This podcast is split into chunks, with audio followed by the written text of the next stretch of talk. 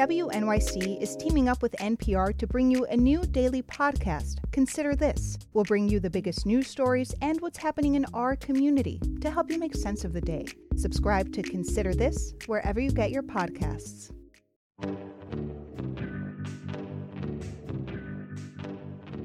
This is the New Yorker Fiction Podcast from the New Yorker magazine. I'm Deborah Treisman, fiction editor at the New Yorker. Each month, we invite a writer to choose a story from the magazine's archives to read and discuss. This month, we're going to hear The Metal Bowl by Miranda July, which was published in The New Yorker in September of 2017. If I protested, I'd only make his case stronger. I'm less fun than my own butt. Which is not untrue. In my essence, I am a stone, unmoving for 10,000 years, unless picked up and moved. The story was chosen by Emma Cline, who published her first novel, The Girls, in 2016. Hi, Emma. Hi, Deborah. So, The Metal Bowl was published, as I just said, less than two years ago. Did you read it when it first came out? I actually first heard it, um, and I don't normally listen to many audiobooks or people reading aloud but I was on a road trip and happened to listen to Miranda July read the story after it was published. Mm-hmm. I, I, was just so struck by it, and it, I was in a sort of lull with reading where I I just hadn't been engrossed in something in a long time, or something had gone a little bit dull, and then something about this story was just so peculiar and so apt that it really got me excited about stories again and and the possibilities for stories. Mm-hmm. What do you think it was about the story? I think the way that she explicates certain emotions or thoughts in, a way that I had just never seen before, but but in a way that also gave me that sense of recognition or familiarity. Even the first paragraph, I think, when she's talking about her orientation towards life as this sort of endless, gratuitously drawn out experience that she's trying to get over with all at once. It just felt very familiar, and I had never felt like it had been articulated in that way before. It just got me very excited. Yeah. Were you already a fan of Miranda July's work at that point? I had read the first Bad Man and loved it, and it was similarly strange, sort of off to the side of other fiction I'd read. I don't know how to say it in a better way. Almost like it was circling around the alley of mm-hmm. fiction and doing something really interesting with it. And I think it's easy to think maybe it's because she is a filmmaker and an artist and sort of has these other references, but I think she's just a great fiction writer and so singular. Um, so I'd read that novel. I've only actually seen one of her movies, The Future, but that also, I, I felt like that in this story, that movie and this story had some resonance with each other. Mm-hmm. Just in terms of exploring these intimate relationships and sort of atomizing them. So I think most people probably come to her first as a filmmaker. You know, she's made these two feature films, which she also starred in. And sometimes when you do more than one thing, people sort of assume that you're a dilettante. Do you think of her as a writer first? I think that's how I have the strongest reaction to it, just because that's sort of the world that I'm in. And but uh, I don't know. I I wish that I was good at more than one thing. I think it's great that she she is so good at so many things. I think it's really exciting, um, and sort of inspiring to see someone get to sort of explode their subjectivity in all these different directions. I'm jealous. okay, well, we'll talk some more after the story. And now here's Emma Cline reading The Metal Bowl by Miranda July.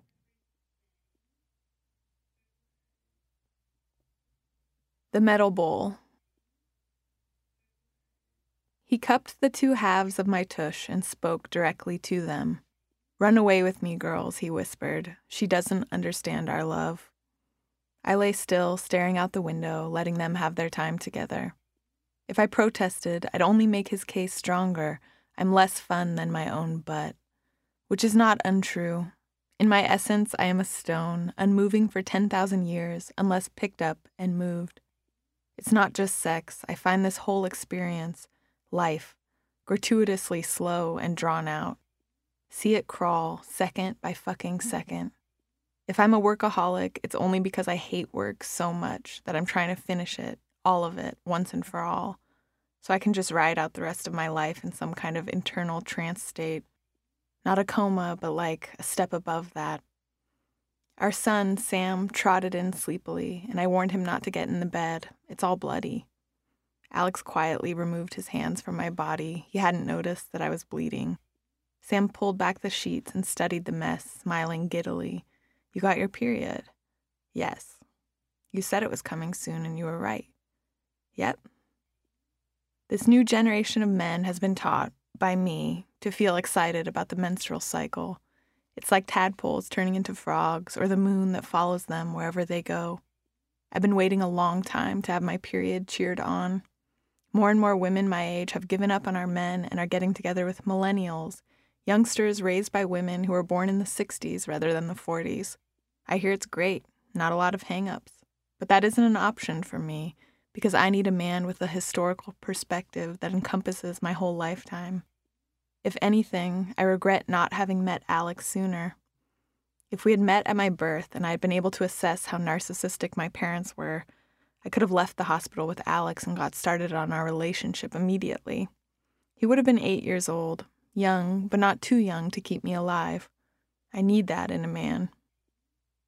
Sometimes my love for him is so intense that I want to crawl inside his body I want him to be pregnant with me and never give birth, just hold me in. At other times, I wonder, who is that guy? And why is he in my house? When I get that look on my face, he sticks out his hand and says, Hi, I'm Alex, your husband. Sam used his small pointing finger to tap each old blood stain on the sheet. They dated back more than a decade, a disgusting constellation.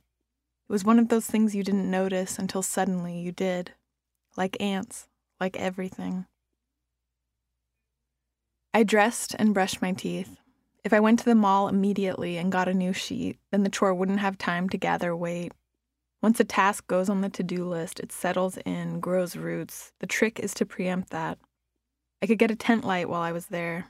We were going camping the next weekend with another family, although unfortunately I wasn't sure I'd be able to join. Too much work to do. I can get new sheets, Alex said, slowly climbing out of bed, limb by limb. Sam asked if we would be watching TV today, yes or no. Not sheets, just one fitted sheet.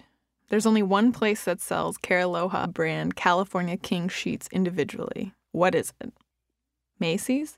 Nope. Amazon? Definitely no. I told you about my bad experience. You did. I forgot.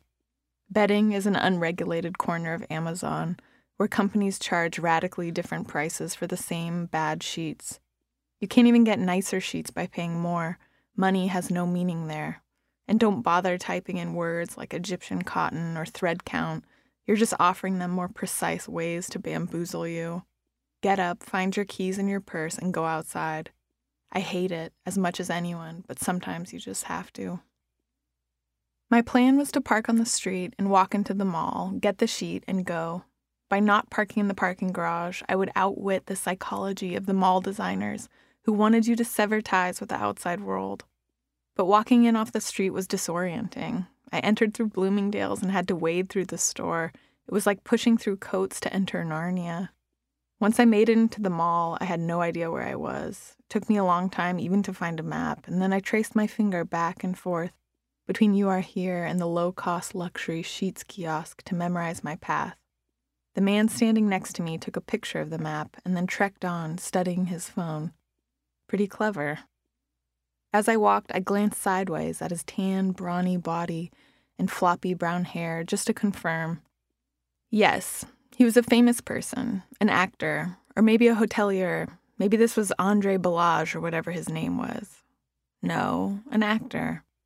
Electricity revved through my veins for no particular reason, just as a courtesy to his stature. I kept an eye on him as I walked toward the sheet kiosk bracing myself for the moment when he would peel off in another direction. But he didn't. We continued walking alongside each other, and I began to feel that we were together. And he kept looking at me out of the corner of his eye. This couldn't be true, but it was. Somewhere between Baby Gap and Lady Footlocker, the tables had turned. Now he recognized me. I was 22 when the video was shot. I needed quick money so I could get out of a bad relationship. Not a lot, just first and last and a security deposit.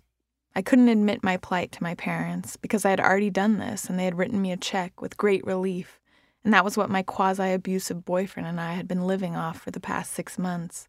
He had come up with the ploy. Make it sound bad, but not too bad. Don't say I hit you, say I threw a chair at you or something. You did throw a chair at me. Obviously, I wasn't fully serious when I did that. I felt obligated to stay until my parents' money ran out, since asking for it had been his idea.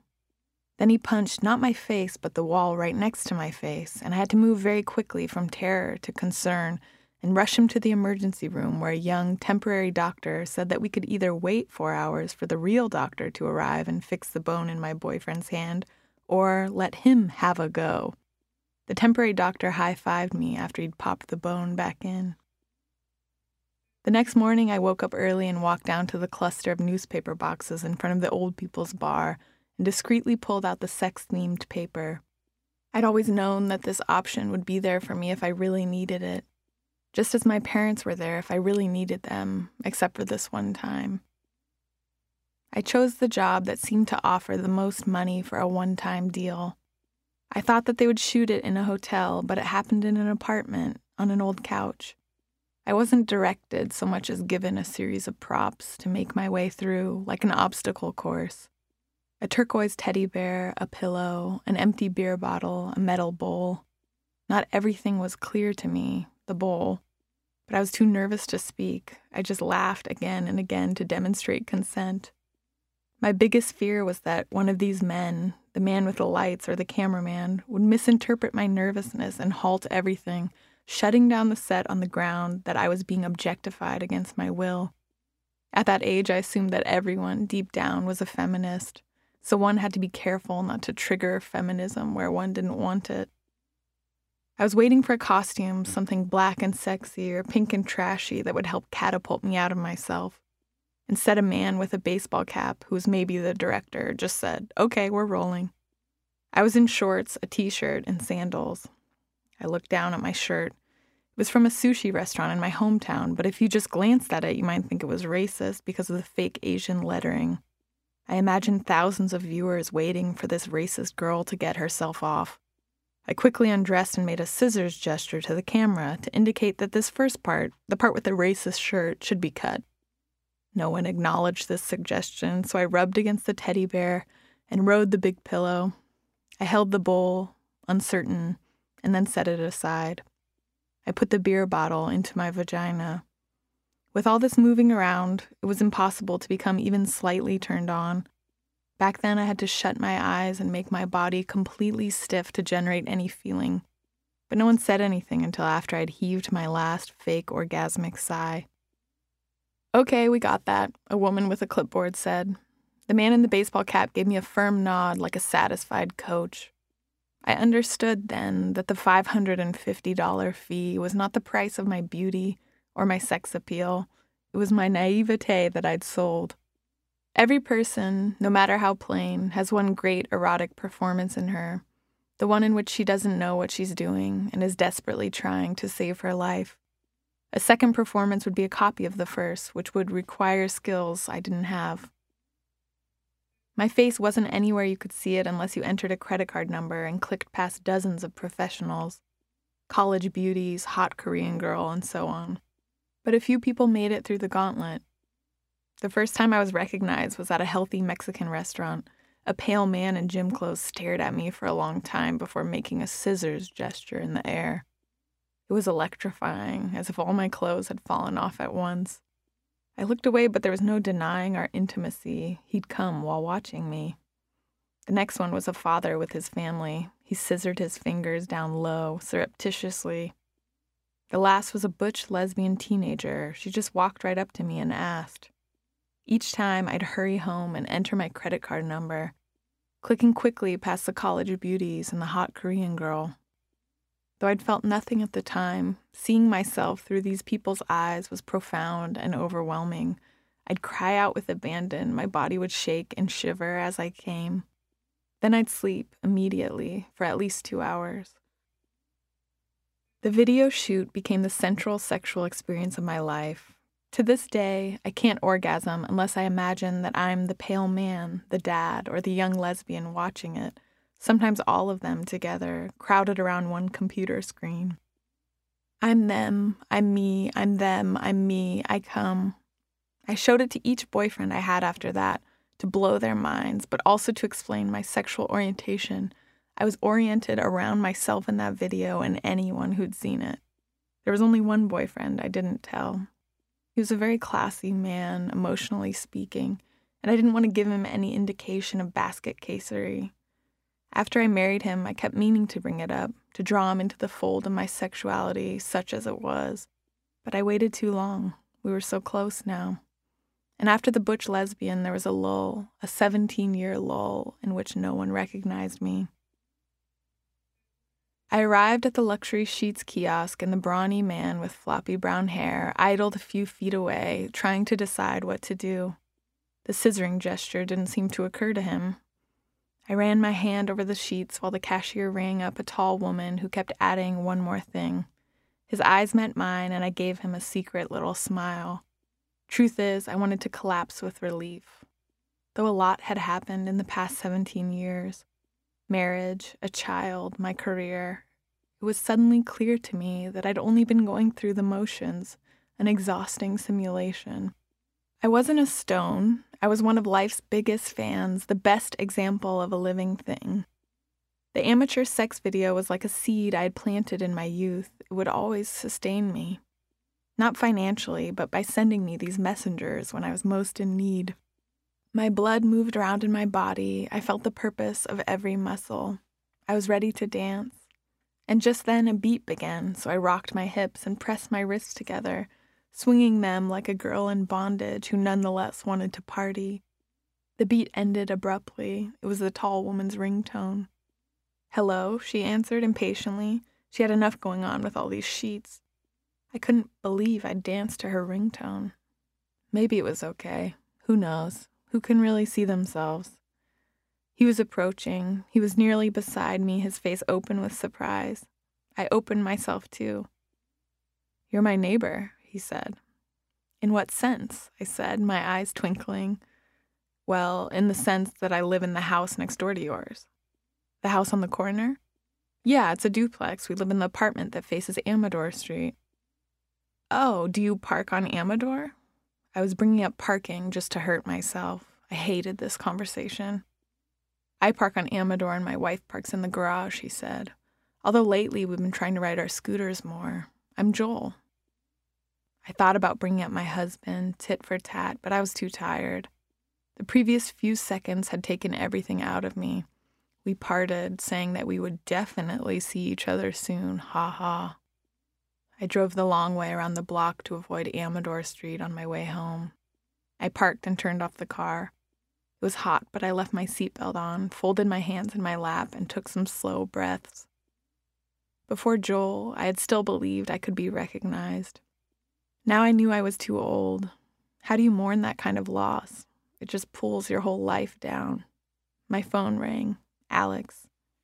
Are you home? Yes, I'm in the driveway. Yeah, we heard you drive up. You coming in? In a sec, I need to pour my heart out to someone so I can be empty and unburdened when I come inside. I waited for him to say, You can pour your heart out to me, but he was quiet and we got off the phone. He never takes the bait which is good. It teaches me to be more direct in asking for what I need. Or does it? So far, it hadn't. We'd been tunneling toward each other for years. It was hard work, but the assumption was that eventually our two tunnels would connect. We'd break through, hallelujah, clay encrusted hands finally seizing each other, and we would be together, really together, for the remaining time that we were alive. So long as we both dug as hard and as fast as we could, everything would work out. But of course, neither of us knew for sure how the other person's digging was going. One of us might have been doggedly tunneling toward the other person, while the other person was curling away in another direction. That person might not even have been aware of how off course he or she was. One of us might have tunneled straight down for a few weeks in anger and then tried to get back on track, but now honestly had no idea where to go. We might break through, hallelujah, only to find that we were seizing the dirty hands of a stranger. What to do then? Or we might simply get tired and stop digging, decide that here was good enough. All the while saying things like, we must be getting close, and I can't wait until that day finally comes. We might never meet up at all. We might die before it happened. Or worse, maybe there had never been any hope of our meeting up, because what was that even a metaphor for? Oneness? A child's dream of love? I got out of the car and went inside, carrying the new fitted sheet in the tent light. The next weekend, I was unfortunately not able to go on the camping trip. I stood in the driveway and waved goodbye to Alex and Sam, tearful for no reason. Then I went inside and walked around the house, room by room, looking at all our stuff through the judgmental eyes of a monk or a nun. I did my work very slowly over the course of the day. At 8 p.m., I started watching TV, and at 2 a.m., I turned out the light. Then the earthquake happened. I flew out of bed and moved down the hallway like a person on a wobbly rope bridge. I lurched out the back door and along the side of the house to the sidewalk. The shaking stopped. The streetlights were off, no moon. Car alarms were beeping in syncopation. A huge branch was draped across my car. Someone was standing on the corner waving. It was Joel. I had successfully avoided interaction all week. Now I ran to him through the dark. I didn't get my shoes, I yelled dumbly as the pavement trembled again. Joel thought it was safest to stay outside. I thought so too, less stuff to be trapped under if it fell. He called his wife, who was in Sun Valley, Idaho. I didn't call Alex since I was safe, and a middle of the night call is always alarming. Joel's earthquake survival kit was more elaborate than ours. We spread out high tech blankets and pillows on the lawn on his side of the duplex and lay down, waiting for dawn. Once the car alarms had been silenced, the night was strangely quiet. The freeways were almost empty. Without the lights or the hum of cars, the sky took its place as the foremost thing. Joel and I stared up at it, an enormous gray arena we could fly around in just by lying there. Looking at the sky should be a ride at Disneyland, Joel said. This was such an accurate way to describe it. I thought about the accuracy for two or three minutes and then said, Yeah. We squinted at our houses in the dark and saw that they were leaning. They had shifted. I thought we'd probably move rather than repair ours. Joel's was a rental, so he said they'd move for sure. Maybe to Ireland. I said we'd probably move to Ireland too. The chances seemed high that we would be neighbors again in Ireland. We scooted toward each other for warmth and when I turned on my side, Joel spooned me very innocently. All bodies were good, I realized. Joel's stocky form beside me was unfamiliar, but good. Hugging. It hit me like a ton of bricks. Hugging was so moving, so basic. Why had I ever taken pride in not being a hugger? Two people embracing was the very building block of life. Hugging is the building block of life, I whispered, Joel was quiet, and this was exactly right. More words would just take away. I pressed my hand against the lawn, palming the whole earth like a gigantic basketball. Warm tears ran into the hair at my temple, one after another after another. Hello, stranger, I thought. And by stranger, I meant not Joel, but myself.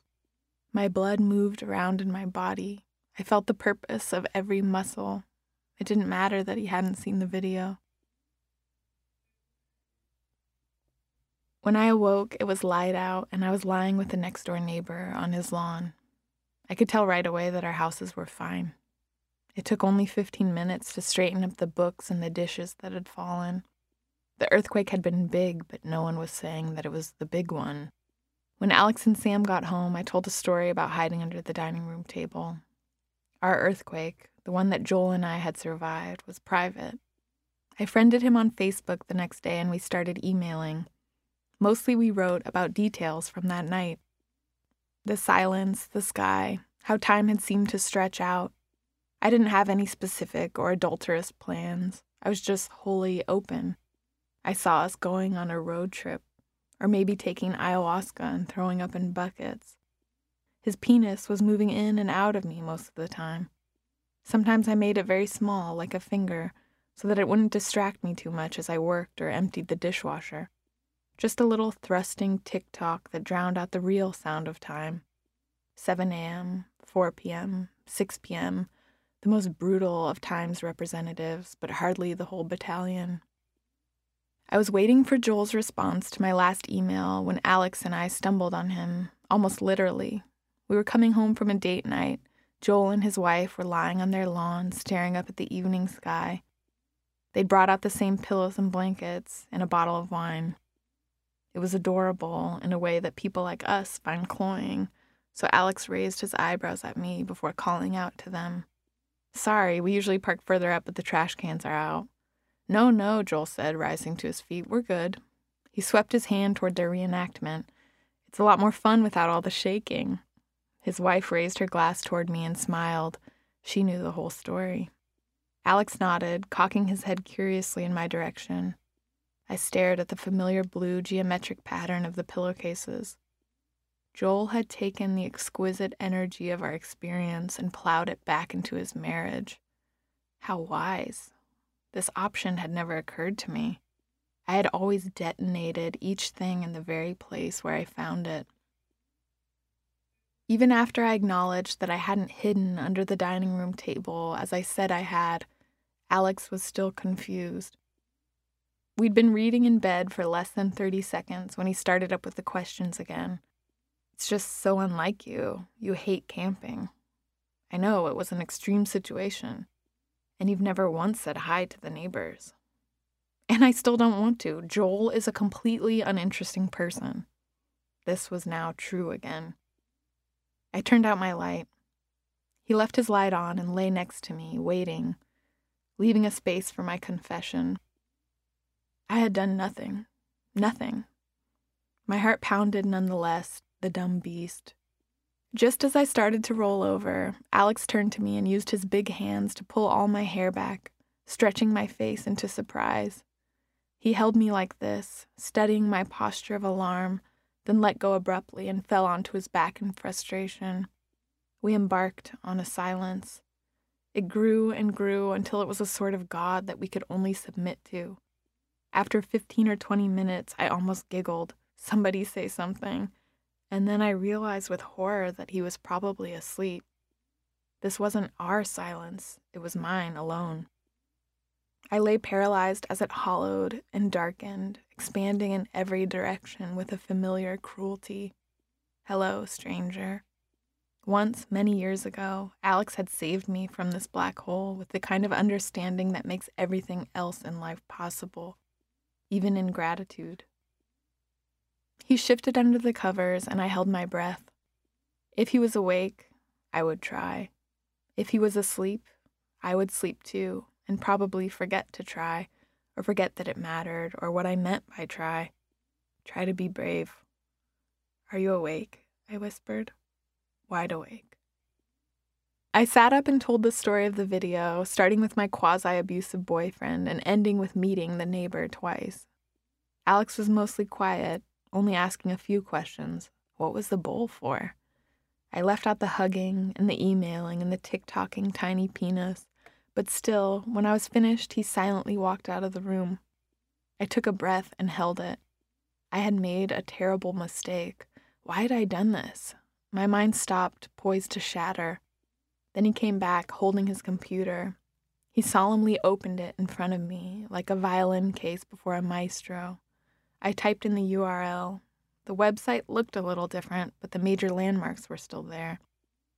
You need a credit card to get to it. He left and came back with his wallet. He typed in his credit card number, and I clicked around. I wasn't sure where to go because the college beauties and the hot Korean girl were gone. It was all new girls. They looked extremely young. I scrolled in a daze. Brunette, underage, small tits. I stopped clicking. When was the last time you saw it? Alex said quietly. I don't know. I have it pretty memorized, so I don't need to. Not since we've been together.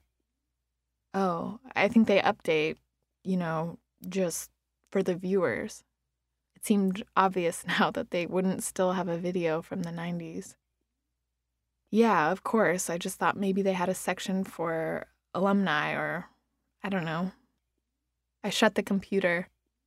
It was too bad, really too bad. How bad? The consequences would be enormous, I felt. Alex was in the kitchen now, opening cupboards. He came back with a teddy bear, an empty beer bottle, and a bowl. He picked up his pillow and pulled the comforter aside, arranging everything along the foot of the stripped bed. I can't recreate it if that's what you're thinking. It was true amateur porn, not fake. I understand. The real deal. The people who saw it, they were really overcome by it. It was their top video to watch, porn wise. As we talked, Alex seemed to be riding the pillow slightly, maybe unconsciously. You're talking about the pale man. The pale man, the dad, and the butch girl, yes. Now he was rubbing the teddy bear against his crotch. He slid off his boxer shorts. Well, well, now. I sat back. He was very much an amateur. He didn't know what he was doing, and he was desperately trying to save his life. I'd never seen him move his hips like that. It was funny, or no, actually not funny, just disorienting, slightly grotesque. He picked up the beer bottle, and after a moment of honest hesitation, sucked its mouth, and then I reached under my nightgown, began slowly working it into himself. I had never wanted to see this, but I came immediately and hard. He brought himself to the end of the show manually. I held my breath, waiting for him to come on the new sheet. I'd have to wash it again.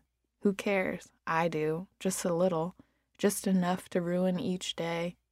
And then, with a swift and professional gesture, he grabbed the bowl and came into it. That was what the bowl was for. That was Emma Cline reading The Metal Bowl by Miranda July. The story appeared in The New Yorker in September of 2017. The New Yorker Festival is back, and it's our 21st year. Undeterred by COVID, we're coming to you virtually with a fantastic lineup, and you can enjoy it all without even putting on your shoes. Chris Rock is joining us, Jerry Seinfeld and Steve Martin too, and a performance and conversation with Fiona Apple. There's also Elizabeth Warren and Alexandria Ocasio Cortez, Eric Holder, and many more. You can find out everything that's happening and buy tickets at newyorker.com slash festival. Again, that's newyorker.com slash festival. See you there.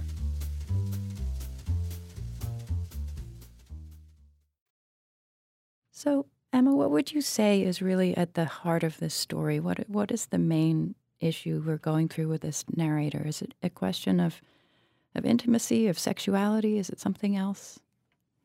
I guess to me, I, I thought more about intimacy and sort of what, what can we truly expect in our intimate lives with other people and our intimate relationship with ourselves and our idea of ourselves.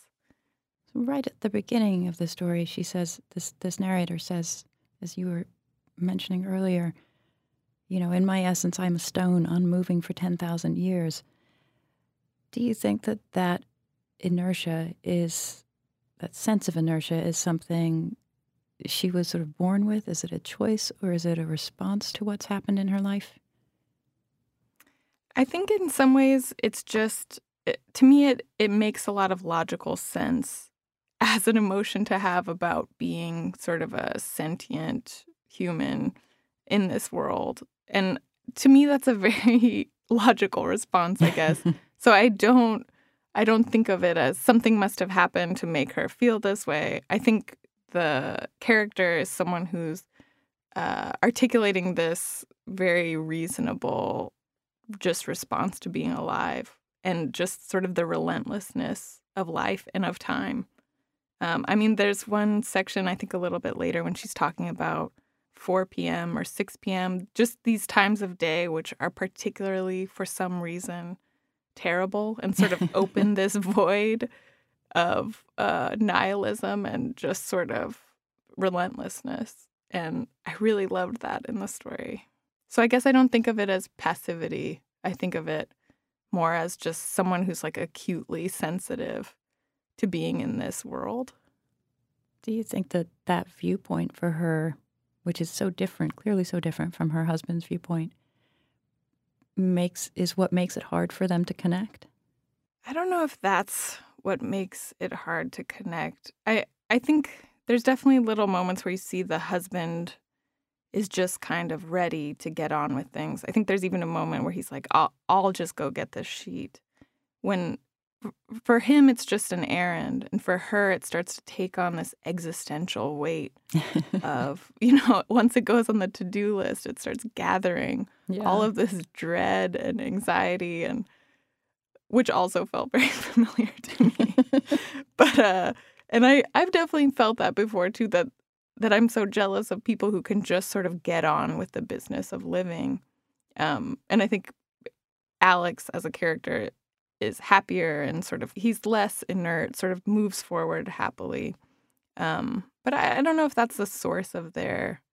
I, I don't even want to call it a rift between them, but just sort of this this space that they can't quite bridge. Mm-hmm. Um, she seems to almost talk about it being just the function of being in a relationship, that there will always be this kind of space between two people, and a relationship as kind of this attempt to break that separation, but also kind of this like blind this blind faith that that is even something that's possible. Right. You're just digging in the dark, hoping yeah, to come out at the right such, point.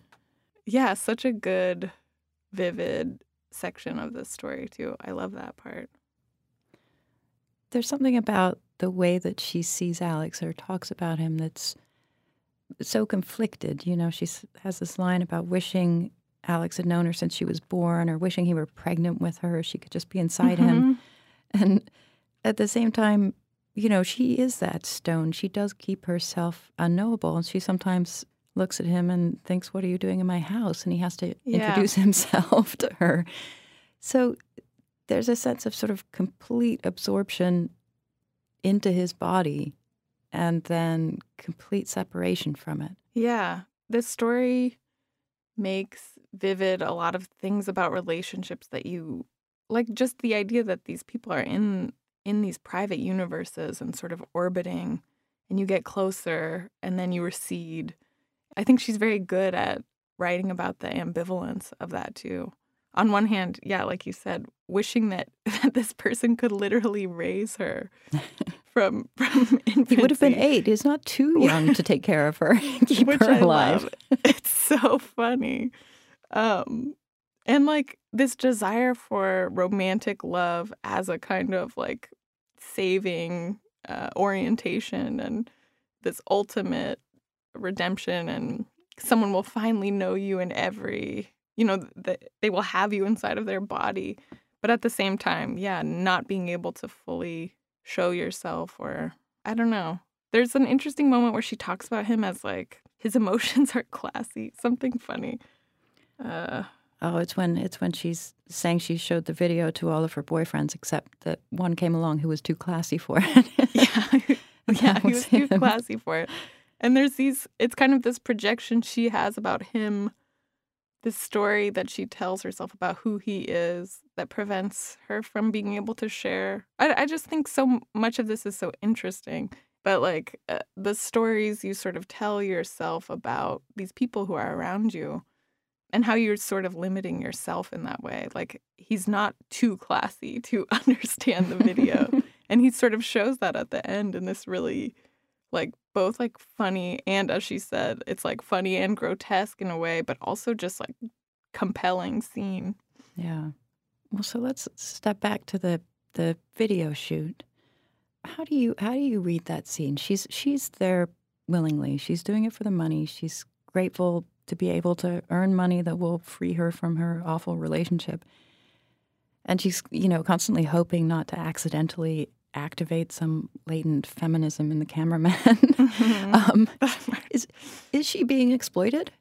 I don't think so, and I, I think that's another thing that excited me about the story when I heard it is that this it wasn't sort of posited as this thing where where you felt like this is going to ruin this person's life or this is like something very shameful or this is something like too hot to really like look at head on like too hot in terms of like the topic is too fraught or I don't, I don't know i thought it was handled very sort of matter of factly but also with the same sort of emotional granularity that she applies to her other relationships in the uh, these other scenes and I think it, it, it's a really funny scene too, which I also really like, like the scissoring gesture.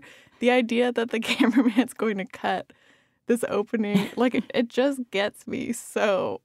It it gets and me. that she wants it cut in case someone thinks her T-shirt is racist. yeah. yeah. It's just like what I think it does really well too is like just the total ordinariness of bodies and humans. Like the fact that she's wearing that stupid shirt and like sandals, like there's no getting out of these mundane human experiences, even in these moments that are so extreme in a way. It's like how she wants she wants a costume. She wants to somehow feel that this is apart from her real life. Right. But the thing about it is it's not. And like that's that's what I think is so well done in the scene. Yeah. Something does happen, you know, in the course of that shoot, which is that somehow all of her future sexual life becomes oriented around this video. Why do you think that happens? I thought that was really interesting too. Also, like funny, but also it was an interesting version of female sexuality that felt really weird and for that reason felt very true. Like the idea that you would triangulate your sexuality around being these people too, as well as being yourself. And uh, this is going to be like a broad generalization, but I think there's something about being a woman, being often the object that can estrange you from your own sexuality in a certain way. So I think this version of sexuality makes a lot of sense to me to sort of be both the subject and the object in this way. And I think in that way she has a lot of power too because she turns the dial up and down on her own objectification for herself. Yeah, except that she can't really turn it up without the help of, of this video or or imagining the people who've seen it. Yeah. There's a lot about directly or indirectly dealing with objectification in the story. You know, even the very opening of the story, you know, Alex is talking to her butt. Um, yeah. you know, having a conversation in which he tells the butt it's more fun than she is. So yeah. it, it doesn't get more objectified than that in no, way. No. Um, though he's the, the classy, non objectifying man. Um, yeah. And in a way, yes, she objectifies herself by watching the video. One of the nice things, nicest things about this story is that absolute refusal to pass any judgment on anything. Um, yeah. I think that's something I I loved about it. It felt very humane in a way, just that then everything was accepted. I guess that doesn't mean that it's not like a finely tuned observational story where people, you know, the narrator has these really piercing observations. There's a really funny moment where she's like, where she's dancing. There's like a moment of dancing at the mall kiosk to a woman's ringtone. Right. And it's such a funny moment. And then sort of the way she she works with the dialogue right after or the the narration right after being like, was that okay? Like, I don't know. Like, who knows? Maybe, maybe, like, maybe it's fine to dance. Like, that's sort of the the emotional tone for me of the whole story. Yeah. And it it just I think that's partially why I had such a strong response to it. Just like so deeply humane, which felt to me what fiction should be. Yeah. Deeply humane and then also hard to kind of parse and sort of yeah. think about each moment in it. But uh, why do you think that those moments when she's recognized are so invigorating? You know, the blood starts flowing, her body becomes hers again. You know, it's yeah. just, it's total strangers being sort of creepy. Yeah, yeah. The the dad making the scissoring gesture down low. I mean, it's funny because the other time it happens, I guess there's one the times when she's talking about being recognized from the video have this effect. And then there's this moment when she's with the neighbor that has the same effect. When he um, hugs even her. though he, yeah, even though he hasn't seen the video. Again, this is like where I think there's something about fiction that I really respond to, where it's so mysterious to me. Like I, I don't know that I could parse the emotional math of these moments. I wonder if it's partially like these are the moments when, with the strangers, it's sort of uh, this this external story about herself, this video, which is her and not her, and sort of the thrill of other people seeing this imagined version of yourself. And with the neighbor, it's sort of this feeling of that story, that your imagined self meeting your real self. Yeah. Or or it's something about being internally recognized, feeling completely Yeah. recognized. I mean, when it happens with the the neighbor, they've had this conversation in which she feels their their minds are one, you know, they're they're thinking the same thing at the same time and experiencing the same thing. Yeah. It's funny because I think for me reading a story that's that can be like a deep pleasure. Uh, you know, I don't read for a moral or a lesson or, or like a puzzle, but I think I read for these moments of recognition. There's so many of them in this story. And it's funny because it's kind of also what the best version of love is is sort of being able to describe the world and have someone say, yes, that's exactly right. And you come to this understanding um, when so much of life is not that, is sort of everyone sort of bumping clumsily against each other with our own sentient, like, worlds that so rarely intersect. Yeah. I suppose there's a sense that that these people in watching that video have kind of seen the real her in that you know afterwards she said that what she'd sold in that video was was her naivete so there's a sense that was the last time she was naive about something and they've seen it Mhm. they've sort of witnessed that and yet at the same time it was the entire video is completely faked you know it's not that she Mhm. she couldn't feel anything she's she's Yeah. just simulating um, yeah. and then it becomes the one thing that makes her able to feel something physically. Yeah. There's an interesting like moment where she's talking about when she thinks that she's being recognized by this actor, this famous actor, which I also love. Like it's so bizarre.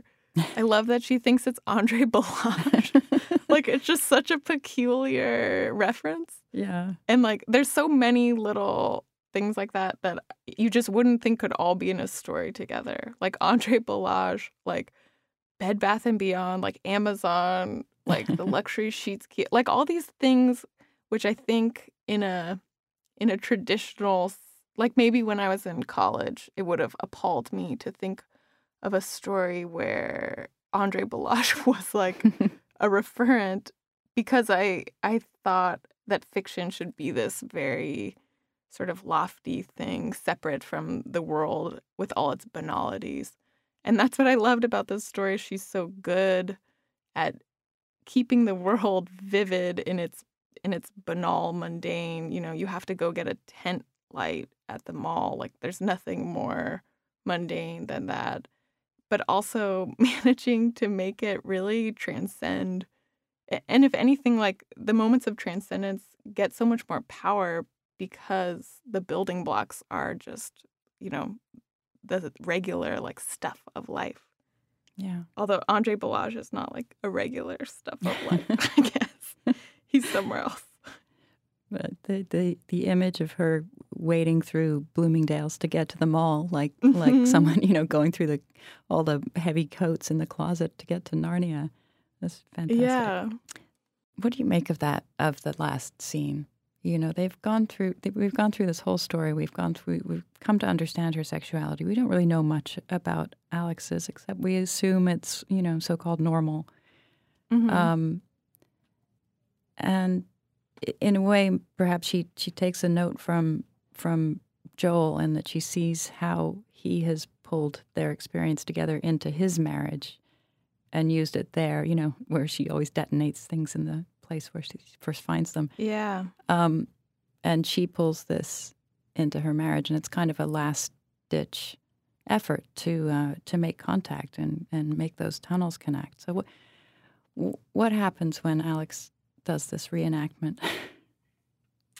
yeah, I think it's such a uh, such an intimate gesture, but but then you, I think he really sort of steps up in in these last scenes, and there's a moment where she thinks that he's basically that he's judging her that by telling him this story, she's ruined things. But then he really he he returns and sort of willingly puts himself through this sort of embarrassing, peculiar gauntlet, as she called it earlier. And it's this offering of vulnerability and tenderness. I I really liked it. I think it's a surprising ending in some ways. Yeah.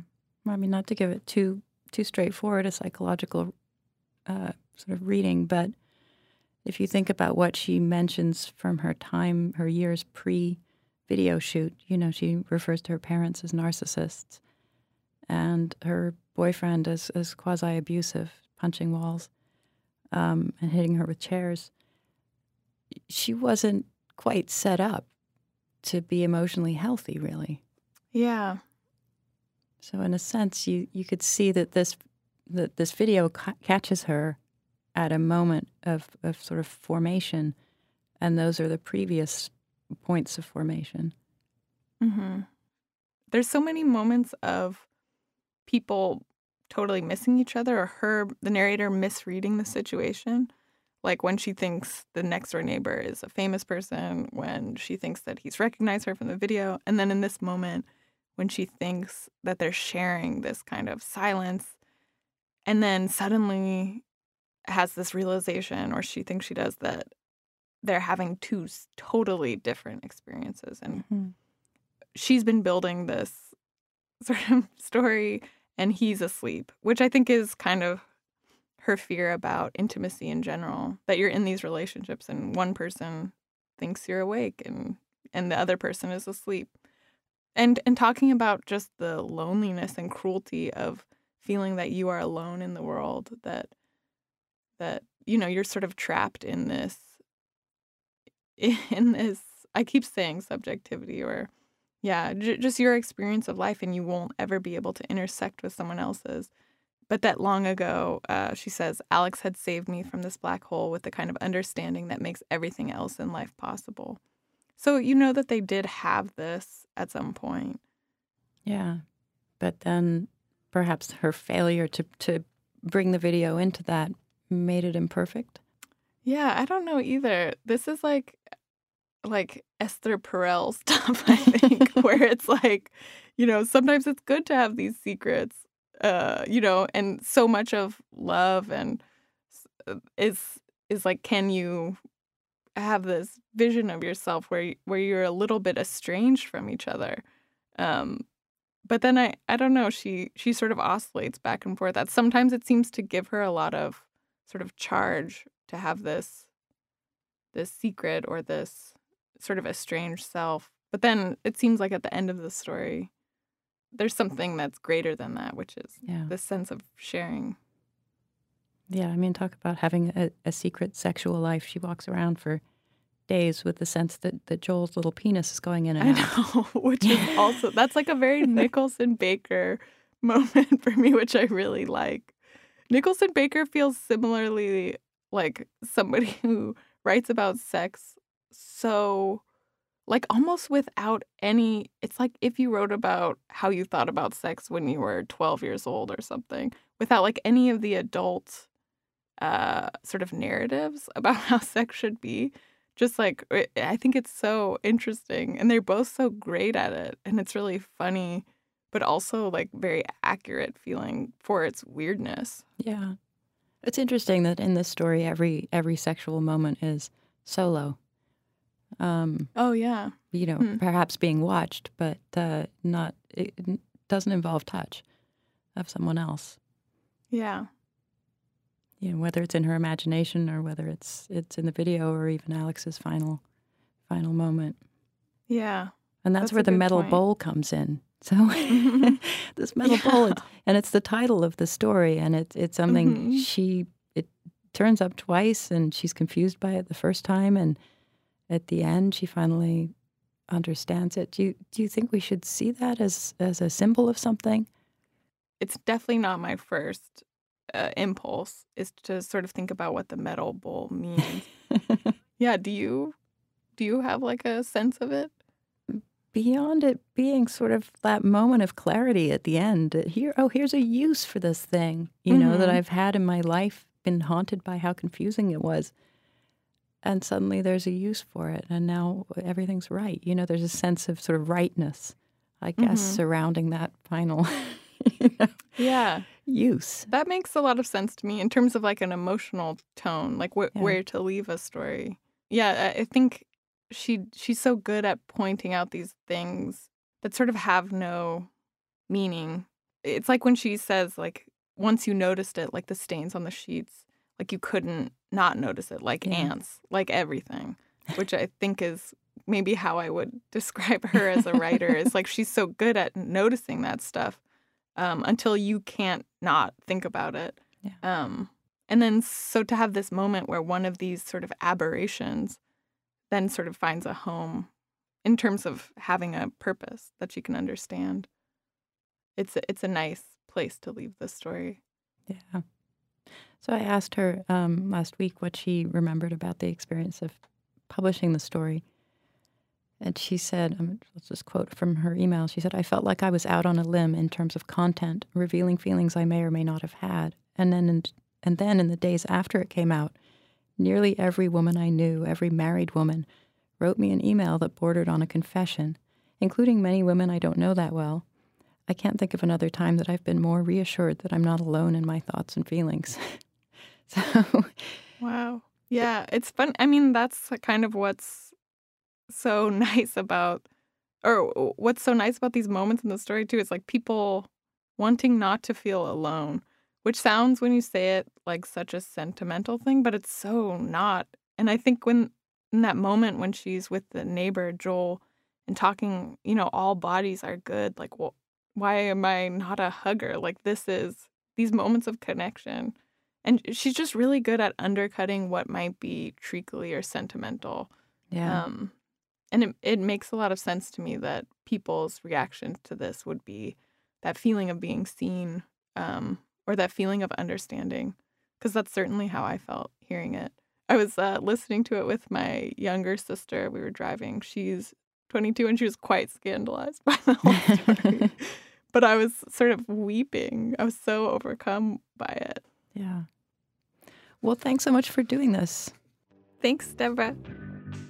Miranda July is the author of the novel The First Bad Man, a story collection, No One Belongs Here More Than You, which won the Frank O'Connor International Short Story Award in 2007, and the nonfiction work It Chooses You. She wrote, directed, and starred in the movies Me and You and Everyone We Know and The Future. Emma Cline's first novel, The Girls, was shortlisted for the John Leonard Award from the National Book Critics Circle and the Center for Fiction's First Novel Prize. She's been publishing fiction in The New Yorker since 2017. You can download more than 140 previous episodes of the New Yorker Fiction Podcast, including one in which Miranda July reads and discusses a story by Janet Frame, or subscribe to the podcast for free in the Apple Podcast section of the iTunes Store. On the Writer's Voice podcast, you can hear short stories from the magazine read by their authors. You can find the Writer's Voice and other New Yorker podcasts on your podcast app. Tell us what you thought of this program on our Facebook page, or rate and review us in Apple Podcasts on iTunes. The New Yorker Fiction Podcast is produced by Jill Duboff.